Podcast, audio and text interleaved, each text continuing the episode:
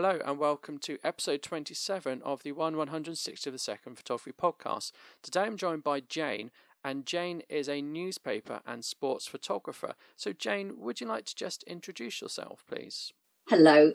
Yes, my name is Jane Russell. I've been a press photographer for the last 34 years, I believe it is. I started in 1984. I work in Milton Keynes and the surrounding areas, and have had a fantastic time working on all the local newspapers from Milton Keynes Herald over to the Luton Herald and Post and back again to the Milton Keynes Citizen. Thank you very much, Jane. Now, Jane, what drew you to becoming a newspaper and sports photographer? Back when I was a child, I had a boyfriend who was doing a graphic design course, and part of that was photography. And we used to go off and take photos, and I thought that would be a nice job. So I set about trying to become a photographer. I did a little bit at school, did an exam at school, and then I couldn't really see how to get myself into being a photographer. So I eventually found a press photography course in Sheffield and got myself on that. And you haven't looked back since, by the sounds of it? Yes, no, I haven't looked back since. And it was, you know, it's just a year course, so it didn't last too long. And then you were out working on newspapers all the time. And it's been really, really good fun, to be honest. So what is it like being a newspaper photographer? Talk us through what you do as a newspaper photographer. You get up in the morning and sometimes you go to work, but due to the fact I worked in Luton and there was an awful lot of things going on from the night before or, you know, during the night, I could deviate off, so I didn't have to go into the office too much and just go to an incident like a drive-by shooting or a fire or something that had happened and just start off by taking pictures of what was still going on with the police tape and what have you. And then I would go into the office, sit down, find what we had to do for the rest of the day, which is usually a little less interesting, but you know, school jobs and general presentations and that sort of thing. And you could work to any time of night, depending on what was going on. But generally, you just went in, did lots of taking of photographs and then went home. Is there a window to get out and get photos of an incident that's happened? Do you have to be right there? Do you get a call in the middle of the night and you have to just get up and go, or can you go 12 hours later or a day later? It depends on the incident.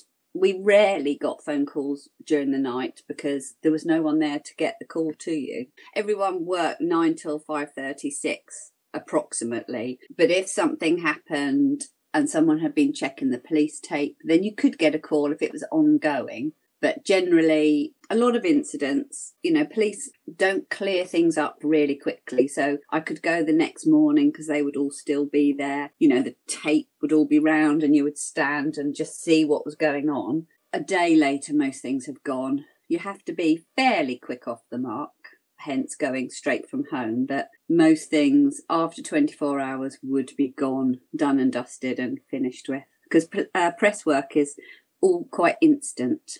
You have to be there quickly. Over your long career in press photography, how have things changed? And nowadays, I suppose everything is that much more instant. How have smartphones and social media changed the landscape of press photography? When I started, everything was just black and white. And you'd have to go back to the office to develop your roll of film and get a little print done and hand it in. Where now, the cameras are capable of sending the images from site, basically. I believe you have to have something to make it, you know, you have to send it to something. And because I don't do it too often, I'm not 100% sure how that all works. But an iPhone or, a phone, you can take pictures from that and send it immediately. So that has changed the world of press photography massively because everyone has a phone on them. So everyone can photograph something that's going on. It is amazing now. And has that made your job harder or easier? Do you use your phone for press photography? I don't generally. I think if I drove past something and didn't have a camera with me, I may well take a picture with my phone and send it to somebody, you know, the Citizen or whatever. But generally I have a camera in the boot, so I would stop, take a picture, and then probably drive home and download it as normal. But yeah, I could, if it was a big enough thing and it's far enough away from my house, I could use my phone quite easily, I think, now. We've talked briefly about how things have changed in a world where everyone has a blog, everyone has a website, and everyone has a presence online. Are you now, as a press photographer, expected to write copy, expected to do a little bit of the story as well, or are you solely just doing photos? I just do photos, but I have always been the sort of person that if I was on a job and we needed a quote or a name or a phone number, I would get it. You know, if I came across something that had happened, I would always get a phone number so they could then get the information they needed. I wouldn't necessarily, in fact, I don't think I've ever really written a story.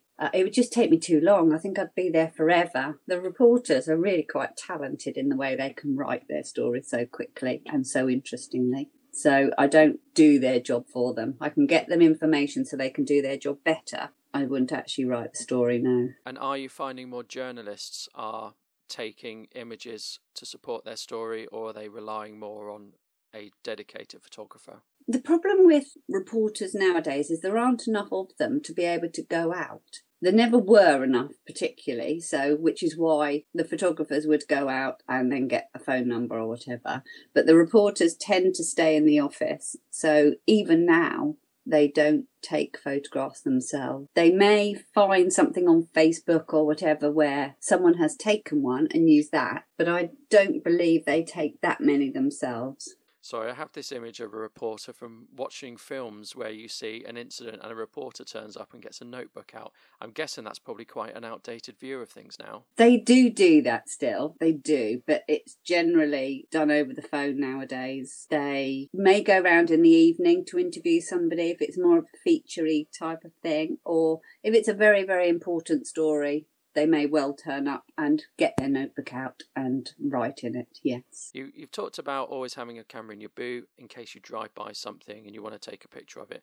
Can you just talk about the general kit that you use for your newspaper photography? I have two bodies, basically. I have Nikon cameras because I've always preferred Nikon and chose them when I was at college in Sheffield. And I have fundamentally two general lenses. They're both zooms. One's a 24 to 70 and the other is an 80 to 200, which covers most things in most scenarios that you would need. I do have a longer lens. I have a much longer lens for football, and I also have a longer lens that is very small and light in case there is an incident, you know, quite a long way away that I just need to be able to get a bit close to but can't walk, and that's a 300 f4. But I do always use Nikon because I prefer the way it works. Focus is nice, and the way the metering for the exposure I've always liked in preference to the Canon, but other people seem to prefer Canon. And whenever you go to any sporting events like Wimbledon or Silverstone, everyone seems to have Canon lenses and bodies. So there must be something that says they're better for sport at the moment. I don't know. You're fixed by what you first bought into, really. So I have Canon, but that was because I bought it. I bought a Canon DSLR to do video when they were the best at video. And so now for me, I will stick with Canon because that I've made that investment. Even though probably Nikon are doing a bit better at the moment with the new Nikon cameras, but I made my investment in lenses, so I'm going to stick with Canon. I'm sure that's probably the reason that most people pick one over the other. I thought exactly the same as you until I spoke to someone who said there are, and I don't know if it's Canon, Nikon or a shop, but they trade in all your old stuff and give you new for a massive discount. And I don't know how often that happens, but he'd done it and he got rid of all whatever brand he had and changed to the other one. So it can be done without losing too much of your investment. So you were talking about your kit and you've talked about the various lenses you had. And when you said I have two general lenses, I immediately thought 24 to 70 and 70 to 200. You've talked about the other lenses you have. How often do you go outside of those two lenses? For football, when I do the MK Dons for the Citizen, I used, I have a 100 to 300, which is actually a Sigma lens because it's 2.8, and Nikon don't actually do one like that, but that I use that always for photographing MK Dons, because the 300 is just gets them close enough at about the halfway line, and then you can sort of rack back to the 100 to get goal mouth action, and you don't have to swap cameras, you just have everything in one lens. But it is very heavy, so you couldn't walk around with it too much, to be honest. You know, I walk 2 football, sit down and put it on a monopod, and that's it. I don't know if I could even handhold it. It's very heavy. But that lens is used for football, and the 300 f4 that I have is quite nice because it's so small and light. It can be taken anywhere, and it just gets you closer to things when you can't walk closer. So that's a very useful lens as well. But it's not really good enough for football. That's the problem with that. So it sounds like for sports you're bothered about reach. Do you use any teleconverters, or do you do anything to give you that extra reach? Not at football. The 100 to 300 is fine, because basically you want MK Dons on the attack. So you would sort of sit that end, and the 300 is long enough to get them as they're coming towards you. For cricket, I use a ×2 converter on my, I think it's 80 to 200. No, actually, sorry, I've changed, because I bought the 300 for that as well. So I use the teleconverter on the 300 f4. So I have a 600, which is much better for cricket. So you can get in closer to the batter or the bowler, depending on which team I'm photographing. And I guess because it's a bright sunny day, you don't really lose too much in the way of light gathering abilities. Well, it makes it f8 always. And you would think it's always a bright sunny day, but I have done cricket in the rain, much to my annoyance. But the joy of the digital cameras now is when you change the ISO, so if you put it on 800 instead of 400, you can have it on 1,000th at f8, whatever the weather really. So the cameras have improved so much that it doesn't matter too much if you put the ISO up higher. Where in the days of black and white, if you put, 1600 ASA roll of film in, it was as grainy as anything. But now that just doesn't happen. It's just still amazingly good quality. In newspapers, if they're even still read in newspapers, and online, does the image quality have to be that high? Probably not for the newspapers. The website, in theory, the quality needs to be a little bit better, although it doesn't always look like it's particularly good, I must admit. But for my own belief and what I want to produce, the quality does matter. Having things on the, the lowest ISO to get the quality to be really good still matters to me.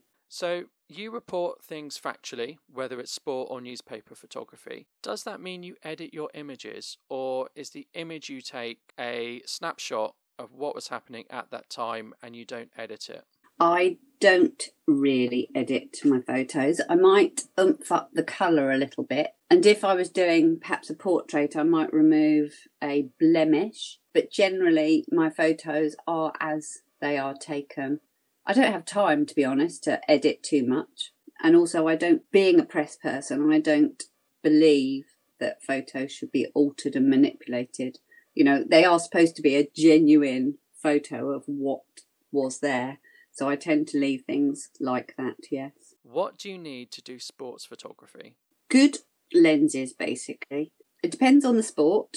If the sport is afar, because having been to Silverstone, just to watch it, not to photograph it, everybody had massively long lenses because it gives you a different look of the photo. It'll blur out the background and pick out the cars, so it makes them have more impact. You do the same with football and cricket. You just need very good lenses. You need f2.8. I don't know if they're different to the others, the focusing, but they seem to be a much better quality lens. But that really is it. You don't need too much else. Maybe a monopod to hold the lens on, and a body, obviously, to put it on.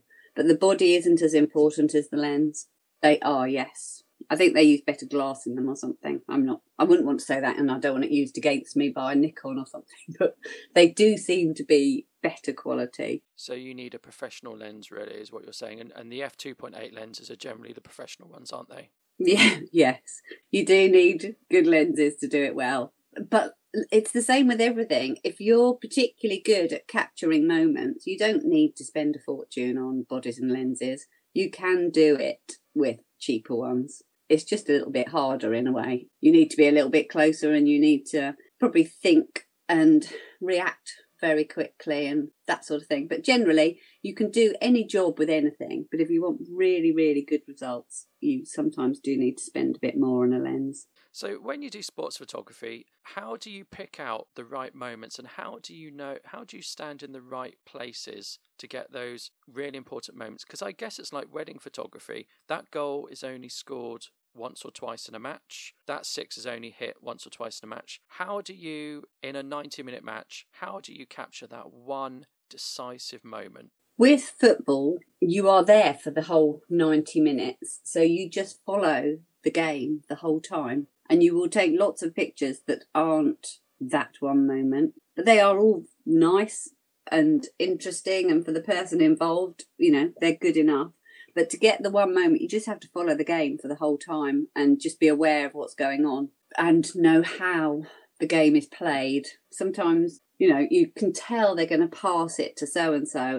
You just have to follow it, basically, and keep your attention on it and not let it wander. So you've no doubt picked up a huge wealth of experience, and particularly if you photograph the same team over and over again, I guess you get an inkling and you can almost predict what they're going to do by the sounds of it.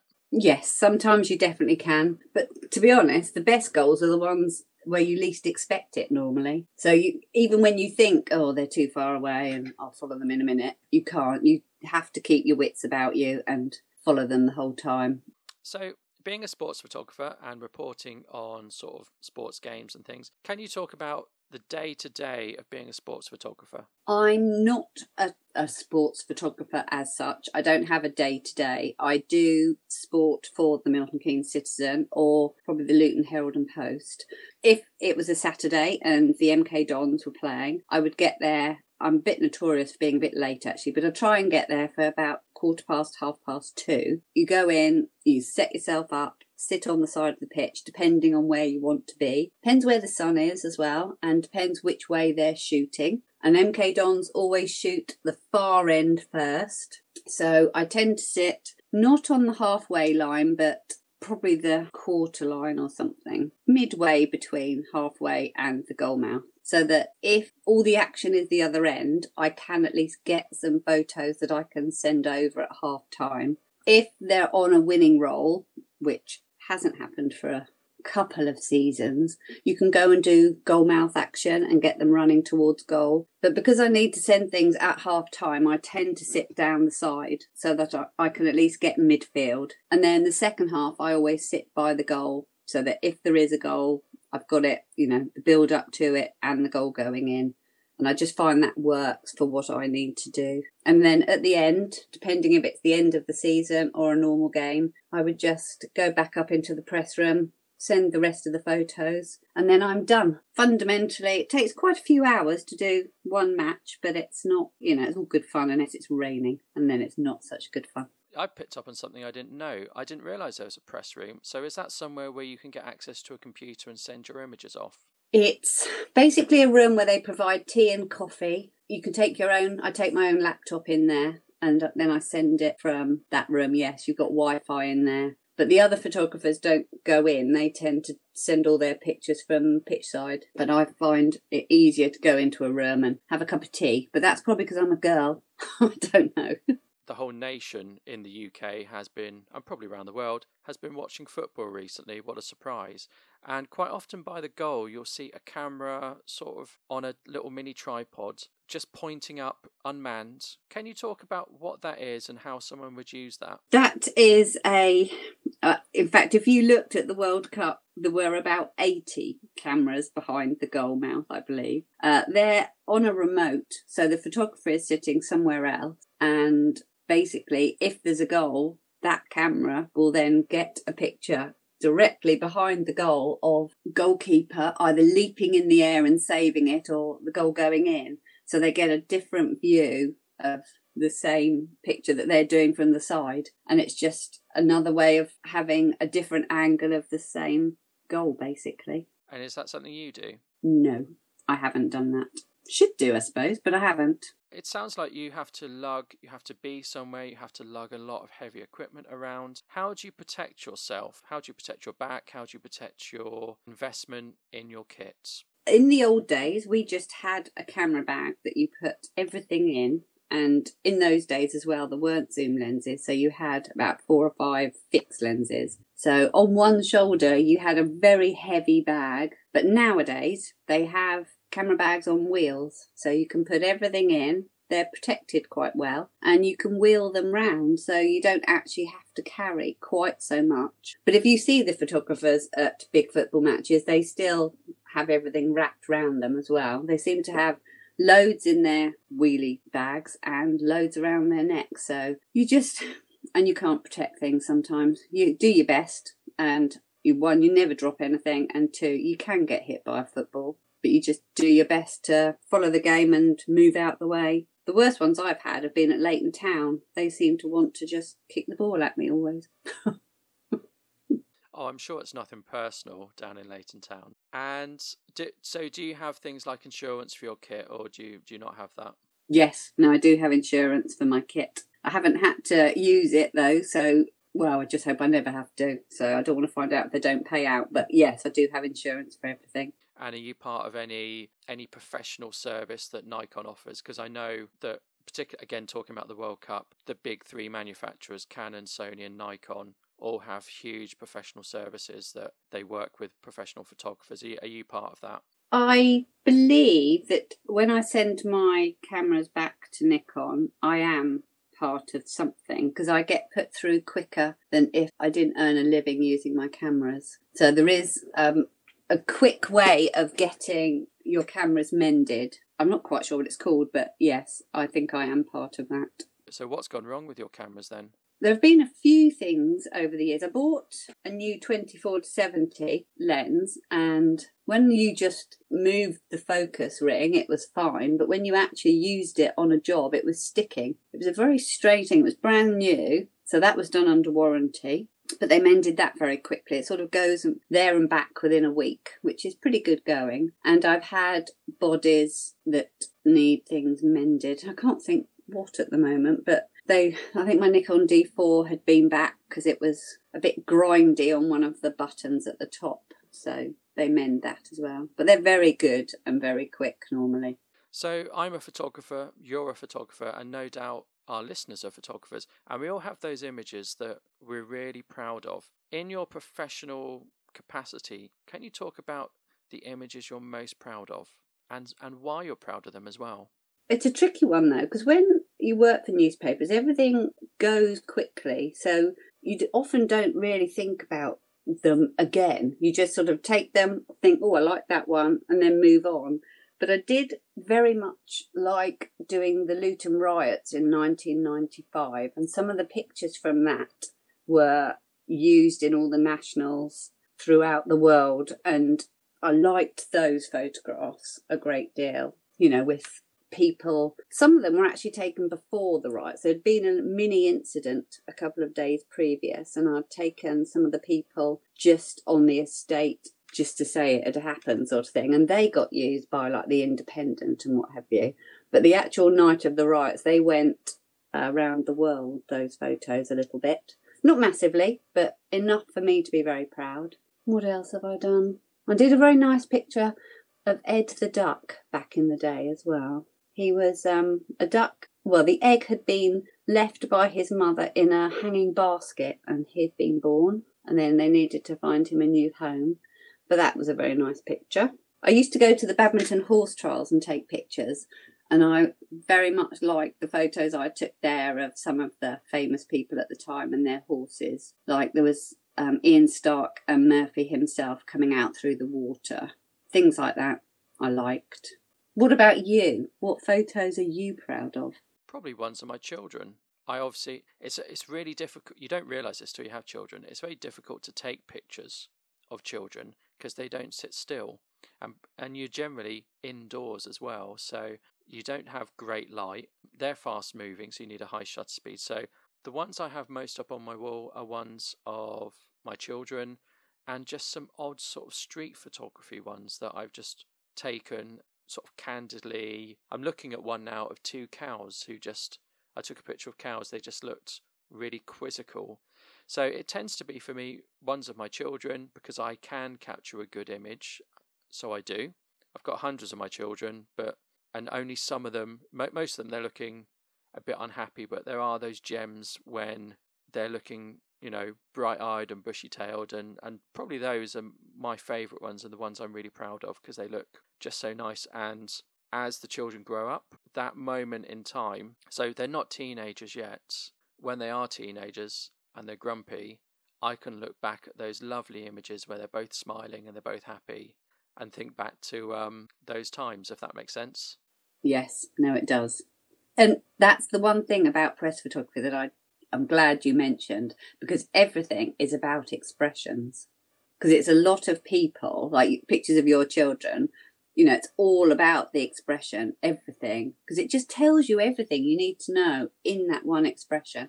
So that's very important. And you'll love those ones when they get old and grumpy in their teens. Yes, I will. And I'm sure I'll be able to bring out some embarrassing ones of them as well. Yes. Let's say we've got someone who wants to get into newspaper photography. What tips could you give them now to get into newspaper photography? It's quite a hard job to get. It's always been a hard job, but I think it's even harder now, because at least when I was young, they did employ photographers, and they did, you know, because I came to the Milton Keynes Gazette back in 1984 from college, and they had an indentured thing that they would get a youngster in that was half trained, train them up, and then they get their final exams. And it's a way of having a photographer, probably on a slightly cheaper basis, but that knows what they're doing. So the best advice I can give people really is to know exactly what you're doing with your camera, how to use it, and just practice. Just see what you like doing and get, you know, as good equipment as you can without being ridiculous, and enjoy it. And just, you know, if you do want to be in the photography world, go somewhere where you can almost do the job in a learning way. Because it's difficult to know how people get into photography now, because things have changed so much that there must be a way, because there still are lots of photographers out there, but I don't know if they're just freelance and just love the job and do it, or if there is another way in, like, you know, getting into an agency or something, or into, because places like Tesco's have photographers for their magazines and stuff. So there are ways you could get in, but just be really good at what you do and enjoy it, and it will show. And are there any tips you can give for doing sports photography? Patience, probably. Know the sport and be prepared to sit out in any weather conditions. And again, enjoy it and get as good a lens as you can for sport, because you do need to be as close to it as you can. So the longer the lens, the better in a way. Is it about finding a good position, camping out in that good position? With some sports it is. Like if you were doing eventing, you can sit at a fence and know what sort of picture you're going to get. But at football, you don't really know where they're going to kick the goal in from. Could be one side, it could be the other, it could be the halfway line. Some of that is luck, but you learn. The more you do things, the more you learn about it. So you get yourself in a relatively good position for everything, and watch what other professionals do. If I do a sport I haven't done before, I sort of look round, see where people are and gravitate towards them, because you can always move away. But if you start where someone else who possibly knows what they're doing is, then you can just do that and then make your own opinions based on a start point. And so when you watch things like Wimbledon or the World Cup or the FA Cup in the UK, do you watch the sport or do you watch the photographers there? On telly, I think I watch the sport. But I know when I was at Silverstone last Friday, I was watching the photographers. It's just because there were lots of them there and they had different equipment, I did actually just sit there watching them quite a bit, much to my brother's annoyance. But when I'm watching it on telly, fundamentally, I just watch the sport. They might zoom in on the photographers and then you think, oh, they're still all using Canon. But other than that, I'm just watching the sport. And I suppose what I keep asking people, because this is a trend that I see, is there now an expectation that you'll do video as well? Is there an expectation you'll be a hybrid shooter when you go to a sporting event or just an incident? When I was employed at the newspaper, the Luton Herald and Post, we were expected to do little videos, but now I generally just do stills. Occasionally for the Citizen I'll do a little video, but generally people will pay for a proper video person because there's a massively different skill involved there. The editing is, you know, the editing is what makes the video good, basically. So I just do stills really, but occasionally a little video for the paper. No, thank you very much. That's always really useful to know, because the last guest I spoke to, they've changed from being a photographer to a visual content creator or a visual storyteller, because they do a lot of hybrid shooting now. So I'm always interested in what the expectation is on doing hybrid shooting. Yeah, and I know when I did work on the paper in Luton at Whipsnade, a lot of the national photographers said they were all expected to do videos. So they'd gone from doing stills to videos. But now I'm slightly separate to that world because I obviously do a lot of corporate and PR stuff. It is, I'm just employed to do stills more. It was lovely talking to you, Jane. Just before we go, are there any final thoughts you'd like to talk about? Probably only the fact that I've had one of the funniest lives you could possibly have, meeting all the different types of people that you meet in the newspaper world. We've obviously done quite a few famous people and a lot of royals over the years, and it is always fun. All the other photographers are fun. Everything about it is just a fun day. That's what I'd like to say. I've got another question. I do apologise. Based on what you've said, I know I said we're going to wrap up, but based on what you've said, I've got another question. How much do you have to be a people person in your job? A massive portion of you has to be a people person. Charm is very important. You will always meet people that it's very difficult to be nice to, but generally you have to have a way about you that can get people to do what you want in about 5 seconds. And that's a good trait, being able to, you know, make people feel relaxed and happy to do what you want them to do. And the joy of digital is you can actually show them that the weird position they're in actually looks really good from where I am, and then they can see it and be much happier doing it. So there has been an element of trickiness taken away where, you know, they think they're being made to look silly, but actually they look amazingly good. But yes, having a lot of charm and cheek is very useful in this profession. And as a press photographer, do you need to get consent or get a release form signed, or are you just, because you're documenting something, that's not required? How does that work?